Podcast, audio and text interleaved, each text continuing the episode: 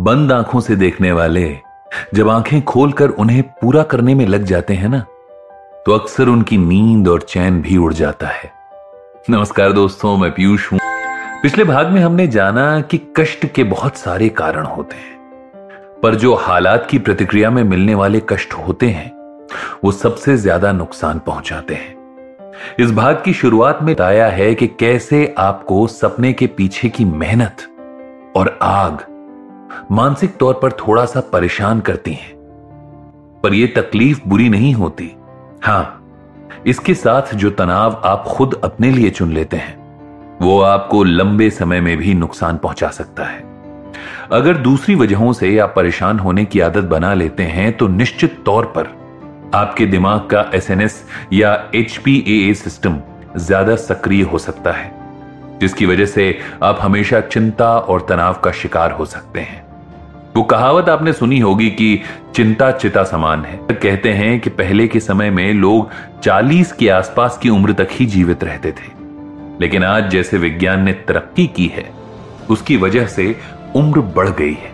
पर इसके चलते कई सारी लंबी समय तक चलने वाली समस्याएँ भी आने लगी हैं। कई बार हम तनाव के उस पड़ाव पे होते हैं, जहाँ हम बहुत ज़्यादा उत्तेजित नहीं होते। पर थोड़ा बहुत गुस्सा और तकलीफ़ हमारी आदत में शामिल हो जाते हैं।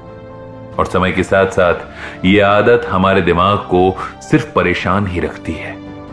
पिछले भाग में यह बताया था कि कैसे आपके दिमाग, मन और शरीर तीनों ही एक दूसरे पर निर्भर करते हैं। उस हिसाब से आपके दिमाग की परेशानी आपको शारीरिक तौर पर भी कमज़ोर करने लगती है। यानी आपके पाचन से लेकर आपकी रोग प्रतिरोधक क्षमता और दिल सब कुछ खराब होने लगते हैं। जितना शारीरिक स्वास्थ्य ज़रूरी है, उतना ही आपका मानसिक स्वास्थ्य भी। इसलिए अगर कोई चिंता और तनाव हो तो सबसे पहले आपके दिमाग का एसएनएस या एचपीए एमिकडेला को सिग्नल देने लगता है। और एक बार परेशानी का अलार्म बच जाने के बाद, जैसा कि आप जानते हैं कि सभी बाकी दरवाजे बंद हो जाते हैं और तनाव और नकारात्मकता चरम पर पहुँचते हैं। इसको समझने के लिए हमें यह जानना ज़रूरी है कि एस एन एस और एचपीए आपके दिमाग को उत्तेजित और अशांत बनाने के काम करते हैं। जिस वजह से अगर लगातार ये सक्रिय रहने लगे तो आपके मन में हलचल और दुविधा बनना भी स्वाभाविक है। एमिकडेला की खास बात यह है कि वो सभी बुरे अनुभवों को याद रखते हुए हमें सतर्क रहने में मदद करता है। ऐसे में सोचिए 24 घंटे सात दिन आप डर और दुख के साथ कैसे खुश रह सकते हैं? कुछ वक्त बाद आपको हर छोटी बड़ी बात पर तनाव महसूस होने लगता है।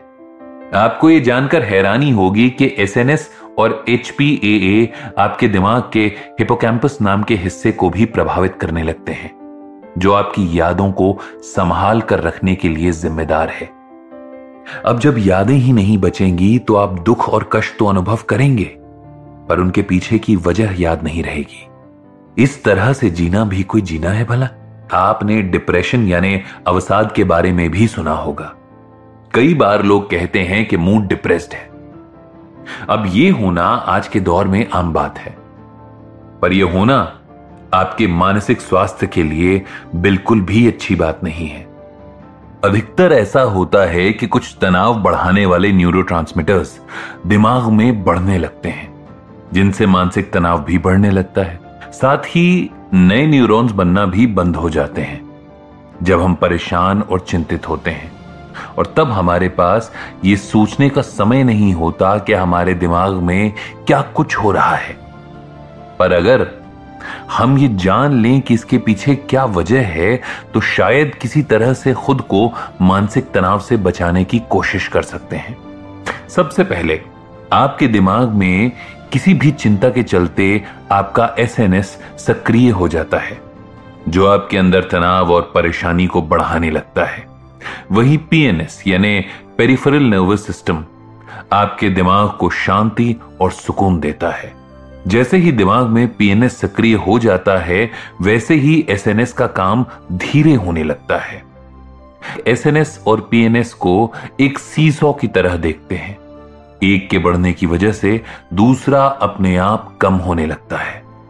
हमेशा सिर्फ़ पीएनएस की ही ज़रूरत नहीं होती। एसएनएस आपको आने वाले खतरे से बचाने का काम करता है। पर अगर किसी का एसएनएस काम ना भी करे तो इससे सिर्फ़ आपातकालीन स्थिति में ही असर होगा। पर अगर वहीं किसी का पीएनएस काम ना करे तो जीवन की डोर कट जाएगी। इसलिए ज़रूरी है कि दोनों को संतुलित रखा जाए, जिसके लिए हमें कुछ ऐसे अभ्यास करने चाहिए जिनसे हम अपने अंदर दोनों एसएनएस और पीएनएस को संभाल सकें। जैसे पाँच बार सांस को अंदर खींचना और पाँच बार छोड़ना चाहिए। इससे आपके पीएनएस और एसएनएस दोनों ही सक्रिय रहते हैं। सांस खींचने से एसएनएस पहले सक्रिय हो जाता है, जिसके बाद पीएनएस का काम शुरू होता है। इससे बुद्ध के दिए तीन सिद्धांत, खुशी, प्रेम और बुद्धि, आपके एसएनएस से प्रभावित नहीं होते। चार ऐसे पड़ाव हैं जो इस अभ्यास को करने के समय आपको पार करने होंगे। पहला, जब आप खुद के कष्ट का कारण नहीं समझ पाएँगे और उससे जन्म लेगा, गुस्सा और नाराज़गी। उदाहरण के लिए, अगर आपके परिवार का कोई सदस्य दूध का पैकेट नहीं लाए तो आपको तेज गुस्सा आ सकता है और आप तैश में आकर कुछ भी कह सकते हैं। दूसरा पड़ाव है, जब आप अपने गुस्से को समझ सकेंगे पर उसको रोक नहीं पाएँगे। तीसरा वो जहाँ आप नाराज़ हो सकते हैं पर अपने चिड़चिड़ेपन को दिखाएँगे नहीं, क्योंकि आपके मन में ये बात ज़रूर आएगी कि वो भी इंसान है और तब आप उनको समझने की कोशिश करेंगे। चौथा और आखिरी है, जब आपको कुछ महसूस नहीं होगा। और आप बिना किसी कोशिश के ही सामने वाले की बात सुनकर समझ जाएँगे। कई बार ये पड़ाव शुरुआत में मुश्किल लगते हैं, और आप दूसरे पड़ाव तक पहुँचते ही उसे छोड़ने की बात सोचने लगते हैं।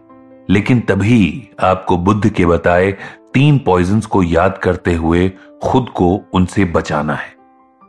इस भाग को हम यही खत्म करते हैं, लेकिन अगर आप भी ऐसी परिस्थितियों में खुद को अशांत